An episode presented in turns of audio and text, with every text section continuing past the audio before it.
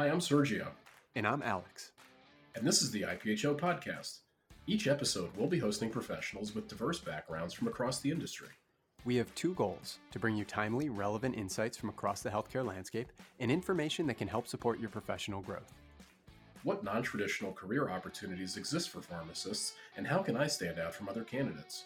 How is COVID impacting the way we develop medications and support patients? What social inequalities exist within the biopharmaceutical industry, and what are companies doing about it? So, whether you're a pharmacy student interested in learning more about fellowships or in pursuing a direct career in industry, a current or former fellow trying to figure out your next step, or just interested in a distraction from your workout, we've got you covered. And remember, the views and opinions we and our guests express on this show are our own and do not necessarily reflect the views of our employers. Hey, welcome to a very special episode of the IPHO podcast where we're taking you inside the C suite. Tonight, we're very fortunate to be joined by Shawn Leland. Shawn is the founder and CEO of Elevation Oncology. He brings over a decade of experience in medical affairs and business development for the pharmaceutical and biotech industry, with a focus on building collaborations to realize the full potential of targeted and personalized therapeutics Shawn has been involved in global transactions totaling more than 450 million in upfront payments and milestone payments at Eli Lilly, Ariad, Argos, Verastem. Um, Shawn has also served as an expert strategic consultant for Catenion, providing guidance on portfolio management. Seribantumab, Elevation's lead candidate, is a monoclonal antibody that binds to HER3, which is traditionally activated through binding of its primary ligand, neuregulin 1 or NRG1. Um, these NRG1 fusions have been identified in a variety of solid tumors, and it's currently being evaluated in the phase two Crestone study, which had data reported at ASCO 2022. Shawn, thank you so much for doing this. Sounds good. Serge, thanks for the welcome and uh, thanks for the intro on the podcast. Okay, um, we're going to chat about elevation in a moment, but first, let's rewind back to the very beginning, which is where many of our listeners are right now. What led you to pursue a pharmacy degree, and when did you know that you wanted a career in the pharmaceutical industry? Yeah, so my passion and desire to go into pharmacy, you know, really stems from both of my parents being in healthcare. My mom is a labor and delivery nurse, and then my my dad was actually a occupational health and safety nurse for the New York Army National Guard. So I've always had kind of this background passion for healthcare. You know, I knew I I didn't want to spend a, a decade plus in medical school and residency and and fellowship.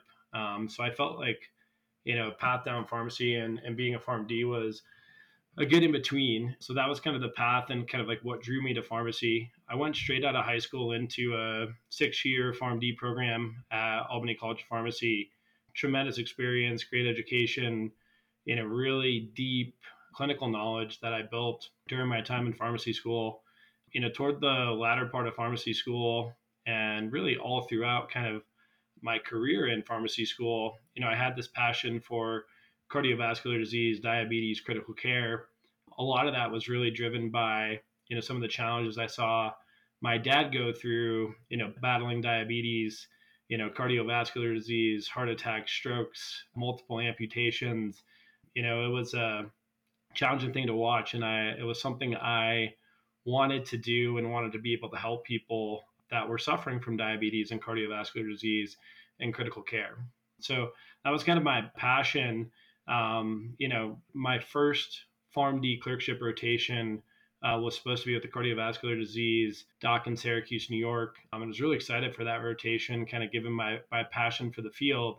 About two weeks before that rotation, I got a call from that cardiovascular disease doctor that was I was supposed to do the rotation with, and uh, he's like, I've got some bad news for you. And I'm like, what, what's going on? Um, he's like, I just changed practices. I'm like, okay, so where are we going? And uh, he's like, uh, we are not going anywhere. He's like, you got to go talk to the clerkship director and figure out where you're going now for your first rotation in two weeks. I'm like, okay, perfect. Sounds good. So I went and talked to the clerkship director, you know, typical excuse two weeks before you're uh, about to start a rotation of what those options are community pharmacy, inpatient pharmacy in the basement of the hospital. Um, and then she threw out a, an intriguing option, which was, you know, doing inpatient acute leukemia um, at Roswell Park Cancer Institute. And I'm like, sounds interesting, but like I hated oncology going through pharmacy school. you know, was not something that like intrigued me. But I'm like, I'd rather do a, a clinical rotation than doing community pharmacy or like inpatient hospital. So I went to Roswell Park, and that's really where I fell in love with, you know, the field of oncology. Uh, it was very different than anything we learned in pharmacy school. It wasn't just treating patients with chemotherapy, and it wasn't just about supportive care. It was you know what what is the genomic makeup of this patient it was you know do they qualify for a clinical trial it was you know are we going to transplant this patient or not so it was a it was a whole side of oncology that i never really knew or never really saw in in pharmacy school and i'm like this is how like research is done. This is how patients are treated in in clinical practice. It's not always about you know getting a, a standard of care therapy. It's you know how does the standard of care evolve over time? And you know how can we you know get patients onto clinical trials transplant them and give them the best opportunity for success you know especially when these patients were were heavily pretreated i actually had the next rotation block off and stayed for another six weeks at roswell park I did bench research with the antimicrobial doc I did some chart research with the colorectal cancer doc there and then the next rotation i had after that was with Pfizer uh, with a medical science liaison. That's really kind of like where I found my passion and interest for for industry. I'd really always been intrigued by the clinical side of seeing things and the the science behind things and the biology and those types of things. Um, but the medical science liaison role in industry, I felt like was a, a great mix of business and science, um, which was something I had a passion for. And you know, it's really kind of what led me to my career in industry. It really highlights the value of preparing for rotations and being able to adjust when everything doesn't work out. Because that happens. It, it happened to you, but it happens all the time. And I'm sure that it happened to a ton of people during COVID, even more than what happened to us prior to COVID. Let's continue on with your career here. We got through rotations, your passion for oncology and industry. Let's talk about fellowship you did a one year fellowship. Perhaps I know that a lot are moving towards a two year. Do you have any? Maybe you could share some thoughts on that one versus two year based on your experience. Both of us are two year did two year fellowship programs.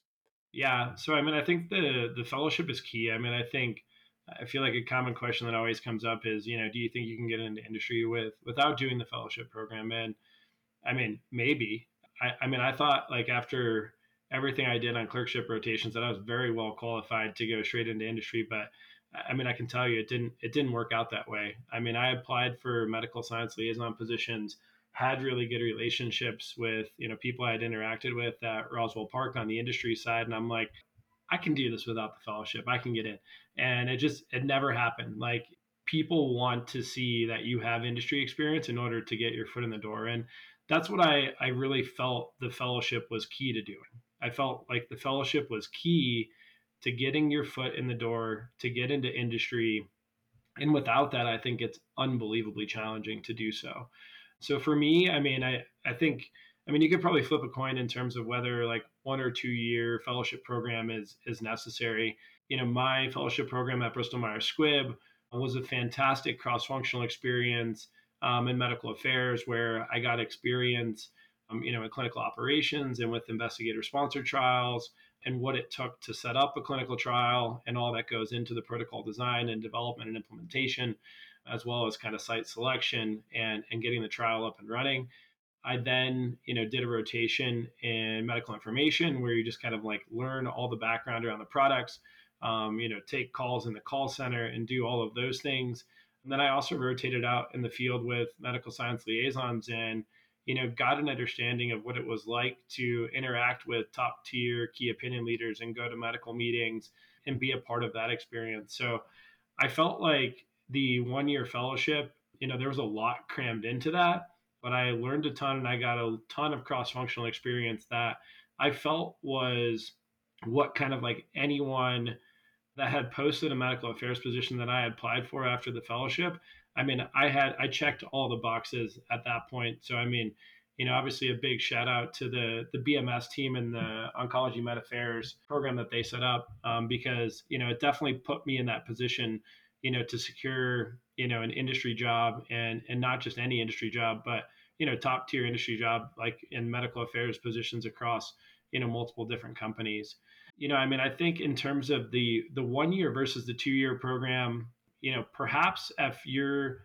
looking to get a deep dive experience in a certain functional area, that's where I feel like the two year program could be very valuable. Or if there's, you know, a big project that you're coming in to work on, you know, like you came in and you were, you know, responsible for like a BLA filing or an NDA filing and you got to see that all the way through. It's probably not going to be something you're going to see through in a year. So, you know, that's where I see, you know, people potentially advocating for a two year program. But you know if you're just if you're looking to get your foot in the door you're looking to get that kind of one year experience and then you're looking to you know get into the the field and industry i think a one year program is sufficient but i can see also a lot of value in the two year programs as well yeah and i think you know my experience in and around the fellowship programs is that it has a lot to do with um, who the fellow is as well. There are some folks who come into a fellowship with um, a lot more industry experience. They've done internships and you know several rotations versus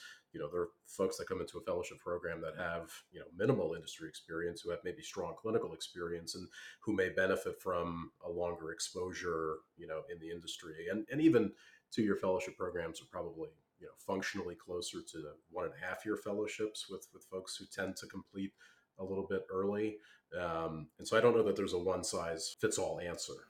Yeah. But that that actually, when you talk about a two year being about a one and a half, if you think about it from that that thought process, a one year is like a six to eight month then, right? Because you're preparing for interviews. So that's the other part of it. It, it really, I, I agree. It comes down to the individual and their and their background and what they're looking to do and what they bring beforehand, and they're able to kind of continue that momentum within that one year program. So then you finished up the fellowship and you you took a role at Eli Lilly. Um, and so how did things start out there? And my next question is going to be, it, it seems like you made a, a, shift while you were at Lilly, you know, from medical into more, you know, business development or corporate strategy, and would just love to hear more about um, the decision making behind that. Yeah, I mean, a, a, big part of my story is is right time, right place. I mean, you heard about kind of you know the the passion that I had for cardiovascular disease, diabetes, critical care, and then all of a sudden I found myself in oncology, and I, I thought I was going to be a clinical pharmacist, and then all of a sudden, um, you know, working in industry now, um, you know, my, I feel like my career path in industry is is very similar, and you know, there's a lot of parallels that that come back into play.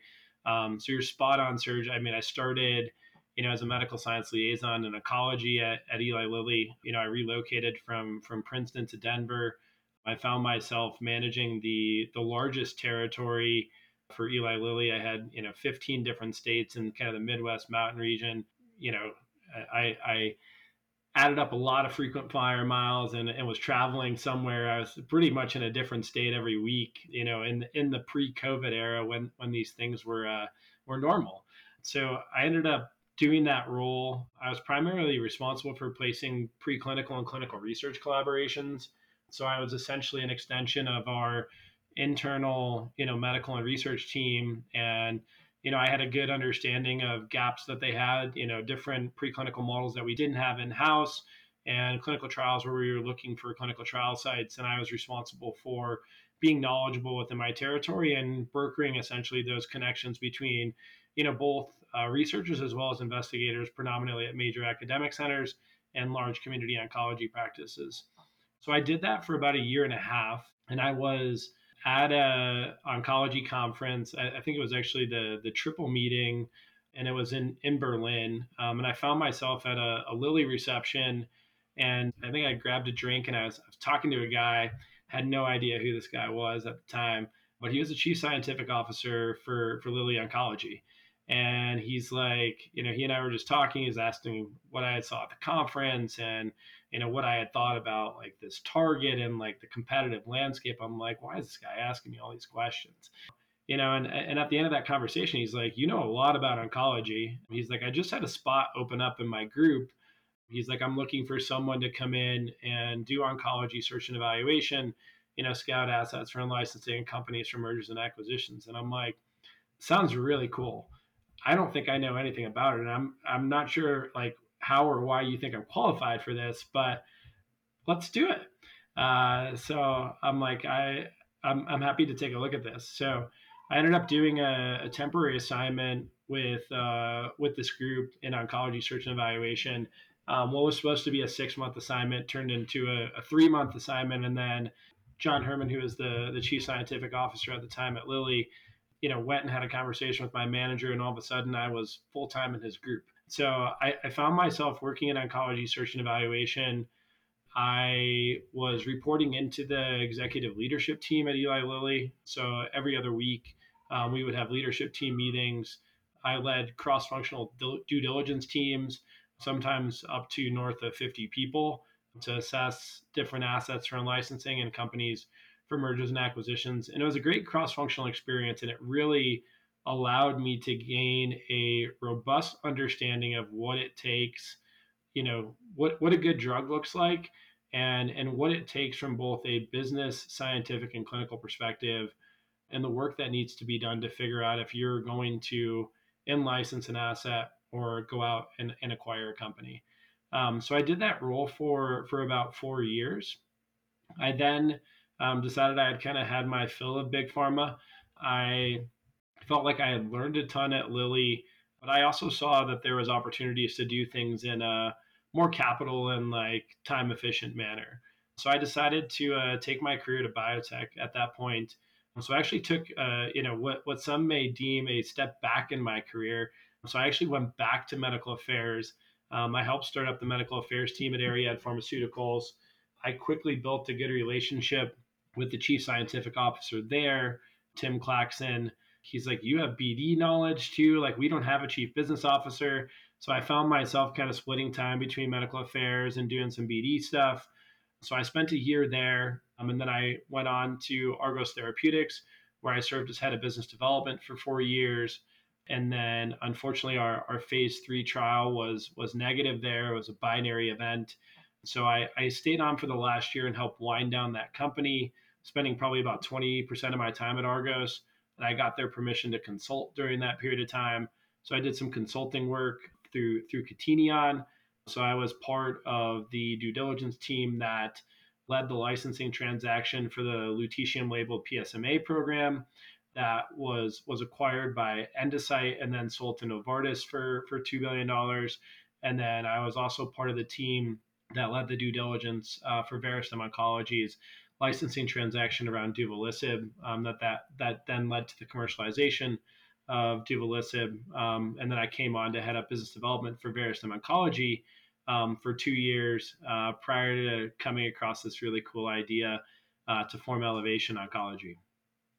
Wow. Okay. Um, uh, it, I, am absorbing all of this as we go here. It's pretty incredible. One uh, something that I take away here, the theme, and I can picture the name of this episode it's let's do it, right? You talked about already your your rotation that was supposed to be in cardiovascular care didn't work out and you found what you you found something else that could be a let's do it. It was Roswell Park. I can't remember now if it was before the episode started or during the episode where you talked about your location uh, where you wanted to be up in the Northeast and ended up in Denver and said, let's do it. Now you're talking to the CSO at a conference and you, you said, I don't know anything about this, about business development. You sure I'm the guy? Well, let's do it. That's, I, I think that that really uh, kind of summarizes a lot of what I've heard so far about your career, at least early on and moving up. Um, but considering everything you've done, you talked about traveling every every week, traveling every month to a new state. Maybe it was every week to a new state, but uh, and now you're you're running a company. What's that like from a work life balance perspective? How do you ensure that you can maintain your extracurriculars while you're still progressing an, an important asset through development and maintaining a business? Yeah, so I mean, work life balance. I mean, you could uh, probably ask any any one of my employees at Elevation. I'm probably the biggest proponent of of work life balance and taking time off and making sure that you have the ability to to do those things you know i mean i have a, a family a, a, wife and, and three beautiful kids you know it's it's not easy to balance these things but i actually feel like this is where you know starting a company and you know creating a virtual company you know during covid was like actually one of the best things ever for work life balance you know i, I joke and say you know, like I, I, I did this kind of like work from home, stay at home thing, like way before it was cool, like way before COVID, right? I've always worked in Denver. I've always worked remotely for every company that I've worked for. I've never worked like in house in an office. I've always kind of traveled every other week or so and like have been in kind of like a corporate office um, and have gone into the office. But, you know, it's just, I, I encourage every single one of my employees, like, you should not be missing like your daughter's you know dance practice or you shouldn't be missing your son's baseball game like because of something that's work related take time like you know do some extra work later in the evening or like get up early and get your work done there. Like don't miss your daughter's like dance recital. Don't miss your son's baseball practice. Go to those things. Those are a priority. You know work is always going to be there. It's not going anywhere. You know it's really important to spend time with you know family and friends. You know it's also really important to like refresh yourself. I feel like i mean there are plenty of times where i'm like god i am exhausted you know where you know you just kind of persevere and you, push through but it's also really important to take time off and refresh yourself and it's something i try to do you know at least like once or twice every like couple months i think it's really important to do these things i think if you work yourself to the bone and you're just not fresh. You're not at the top of your game. You're not thinking clearly. So, I mean, I think it's really, really important to just make time for this. And like, you just have to do it, right? It's always easy to say, like, oh, I got to get this done, or like, just need a couple more hours on this. But it's really important to take the time. You don't get those hours and days back where you miss these things.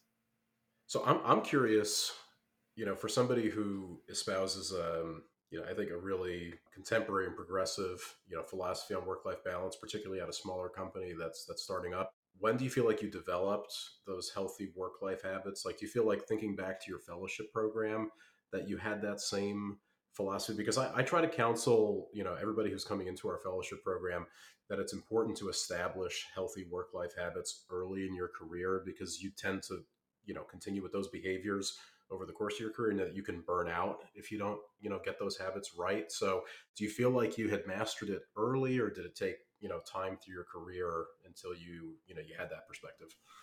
Yeah i feel like it like in my career it's waxed waxed and waned. I feel like you know where i am especially like with with elevation and and running a company i just feel like it's even more important. So like that's where i feel like i've, I've really like quote unquote mastered this. You know i think there are times earlier in my career where I feel like I did a really good job. There's other times where I feel like I did a really, really bad job of this. Yeah. And I mean, in your role now, leading an organization, it's not just your own work life balance, it's the, the work life balance of, of your employees. And you've also got to consider, you know, other elements of, you know, a, an HR program, including things like uh, ensuring and maintaining that you've got a diverse and inclusive workforce. Yep. Um, and so, you know, as part of your learning, you know, stepping into the role of, of CEO, um, what have you learned about um, those efforts? And, you know, what steps have you taken at, at Elevation to ensure that you've got a diverse and inclusive workforce? Yeah, I think the, you know, diversity and inclusion piece is, is extremely important, right? Um, it's not something that, you know, is, is taken lightly. And I actually am extremely proud of you know what we've done from that perspective at elevation you know more than you know 50% of our workforce is, is actually female you know and i think that's something that's not terribly common in this industry or across multiple companies but it's it's something that i'm extremely proud of in terms of what we've been able to to build at elevation you know i think you know obviously certain states are you know much more ahead in comparison to others i feel like on diversity and inclusion you know requirements. In particular, I feel like you know California is very adamant about this. I mean, we've seen you know Nasdaq as we you know transition from a private company to a public company. You know, it's it's not something that I feel like you know a lot of CEOs and a lot of boards think about. But then it's like all of a sudden Nasdaq is telling you like within like a year or two years, listen, you need to have at least like one diverse board member, and then after that, you know a year after that you need to have at least two so i mean i think it's something that is extremely important it's something we take you know very seriously at, at elevation we actually even had just a diversity inclusion seminar across the company today So it's something that's I feel like front and center for for every organization. Now, since we're we're on the topic of elevation, um, you have a phase two asset under development. Uh, what is the what does the next three to five years look like for you and your company? And you know, as you think about your experience as a PharmD student and fellow, how could potentially uh, these these types of individuals, people rising in their career, get involved with uh, an organization like yours? Yeah, I, I, feel like it's a lot of persistence and, and determination. Um, you know, the next three to five years are going to be extremely busy for us at Elevation. You know, so not only do we have, you know, seribantumab in a phase two study with registrational intent, you know, obviously very cutting edge trial, you know, enrolling solid tumors with, you know, NRG1 gene fusion. So we select every patient, you know, deliver a, you know, precision oncology agent and, and seribantumab to them. And, you know, as, as Serge mentioned in the intro, um, our initial clinical data set shows that you can see very deep and durable responses you know, when you deliver a precise medicine like seribantumab to patients with NRG1 gene fusion. So, you know, we're looking to build an industry leading precision oncology at, at, Elevation. So, in addition to the phase two Crestone study with seribantumab, we also closed a licensing transaction at the end of July where we in licensed a Claudin 18.2 antibody drug conjugate from CSPC Pharmaceuticals in China. When we acquired that license for for ex Greater China rights, you know, the phase one dose escalation, dose expansion was ongoing in China at the time. So we were very fortunate to see the safety and efficacy data that gave us confidence that this could be a potential best in class and first in class antibody drug conjugate against this target um, in what's a, a very competitive landscape. We plan to initiate phase one development in the US and other countries in our territory in 2023 with that asset. So that's really kind of our second clinical stage asset. In addition to that, we also have a strategic collaboration with Caris Life Sciences. So Caris is a next generation sequencing company, um, one of the industry leaders in genomic sequencing. They do uh, whole transcriptome, whole exome sequencing. So they sequence all 22,000 genes in your genome. So the partnership we put in place with them uh, is focused on target identification and drug discovery associated with oncogenic fusion and driver mutation targets. You know, I, the hypothesis there was, you know, most other genomic sequencing companies have their favorite kind of three to 600 gene panel, and they're only collecting data analytics on those three to 600 genes. I'm like, if Caris is sequencing all 22,000 genes, maybe they know about some targets that others don't know about. So we're now a year and a half into that collaboration. So we've identified some really cool targets associated with that and are working around uh, working on target validation around those targets. So the, that collaboration will really kind of fuel our pipeline going forward, and then we'll continue to be opportunistic on the business development front as well. Sounds like you're really pushing the the leading edge of science with the work that you guys are doing there, which is exciting and exhilarating. Um, for those folks who are earlier in their careers, you know, students and fellows, um, you know, again, looking back to earlier in your career, if you had, you know, some final bits of advice for them, if they were interested in pursuing, you know, a path like yours, not everybody will become a CEO, but um, certainly the positions that you've had and, you know, corporate business development and licensing, you know, for folks who are interested in, in pursuing that sort of career path, what advice would you have for them? Yeah, I mean, I think everyone's always looking for like the magic answer of like, if I do X and Y and Z and I do them in that order, like I'll be able to get to the same point, right? You know, for me, it's uh, it was a lot of hard work and and persistence, and I mean, I feel like they emphasize these types of things in in the fellowship. I mean, I really didn't even hear a whole lot about networking like through pharmacy school. Maybe that's changed changed now but it was really during the fellowship where people are like you really need to like network and like go and talk to other people and like learn about these things. So that was kind of like where i learned about networking and um, it's something i have done kind of like throughout my entire career. Obviously it's something that got a bit harder you know during covid but i mean i was fortunate enough that i had built a really solid network of, of people at that point. You know my ability to form elevation um, and be successful here is is really heavily driven by that network, right? You know, when I formed the company, I mean, the first call I made was to a, a woman at the current company I had, was working at at the time who was a scientific advisory board member, and I said, I came across this really cool idea. Like, what do you think about this? And she's like, it should work. She's like, you just got to figure out how you're going to find the patients because they're really rare. You know, those types of relationships, the ability to just pick up the phone and call someone who's like a world renowned industry leader, like you can't replace those types of relationships. And even um, when I formed Elevation, I'm like, yeah, I have like obviously you got to go out and talk to investors, you got to pitch to them, but it's like, who am I going to go out and talk to? Why am I going to talk to them? How am I going to get in touch with these people? You know, I fortunately had a, a friend that I did the fellowship with, Enoch Kariuki. He was well connected, you know, on the financing side, had a lot of great relationships there. You know, so he and I brainstormed and said, you know, who, who are the folks that, that have invested in precision oncology lately? You know, who are their investors in Loxo? Who are the investors in Ignyta?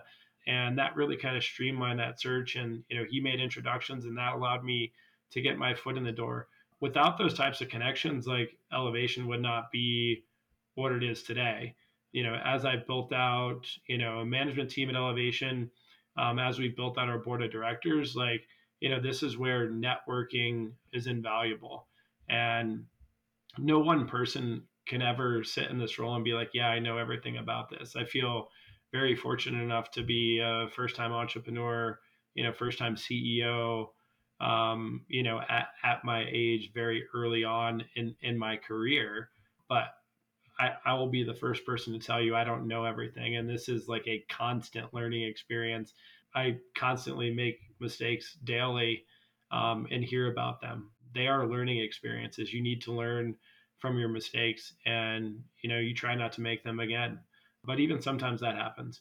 But, you know, I think surrounding myself with people, I knew where the gaps were. Like I knew where I was really strong and, you know, why I was able to form the company and why I was able to bring it to where it was. But a big part of, you know, the success is like knowing where your gaps are and being able to fill those with those that are a part of your network and then leveraging other people's networks as you build out a team such amazing and actionable feedback for students and fellows and honestly for anybody in their career who's looking to take that next step and, and better plan for their own career development. So, you know, thank you for sharing that perspective. And it's been such an honor having you on the show. It's it's amazing watching your career, and I think you know you can set an aspirational example for for all pharmacists about what you can achieve in this industry. You know, through persistence and you know good luck and being at the right place at the right time and leaning on your network where where appropriate. And so, thanks again on behalf of all of our listeners for doing this. We look forward to having you back on the show soon so that we can hear all about the great things that Elevation's doing and and and talk to you some more. So thanks again for coming on the show. Thanks, Serge. Thanks, Alex. Pleasure.